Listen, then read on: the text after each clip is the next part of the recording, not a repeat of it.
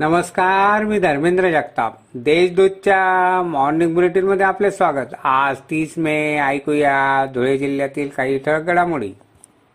धुळ्यात दहा ते पंधरा दिवस पाणी पुरवठा होत नाही.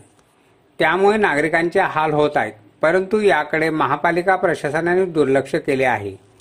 त्यामुळे उद्धव बाळासाहेब ठाकरे शिवसेनेतर्फे महापालिका व पाणीपुरवठा विभागाची प्रतिकात्मक अंत्ययात्रा सोमवारी काढण्यात आली. तिरडेवर पाण्याच्या प्रतीक्षेत असलेली भांडी ठेवण्यात आली होती. धुळ्यातील देवपूर भागात असलेल्या सुशी नाल्यावरील अतिक्रमणे महापालिकेतर्फे काढण्यास सोमवारी सुरुवात झाली.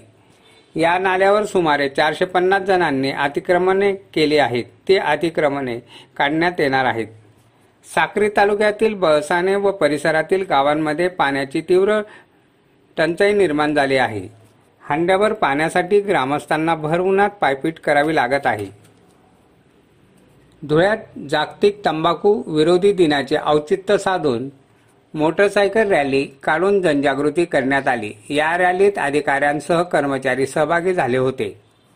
साक्री तालुक्यातील धमनार ते वसमार दरम्यान अज्ञात वाहनाच्या धडकेत नर बिबट्याचा जागीच मृत्यू झाला. वन विभागातर्फे पंचनामा करून बिबट्याचे सविच्छेदन करण्यात येऊन त्याच्यावर अंत्यसंस्कार करण्यात आले. महापालिका प्रशासन चार नवीन वाहन खरेदी करणार आहे. त्यात महापौरांच्या वाहनाचाही समावेश आहे. वाहन खरेदीसाठी अडोतीस लाख रुपये खर्च होणार आहे अशी माहिती प्रशासनातर्फे देण्यात आली आहे.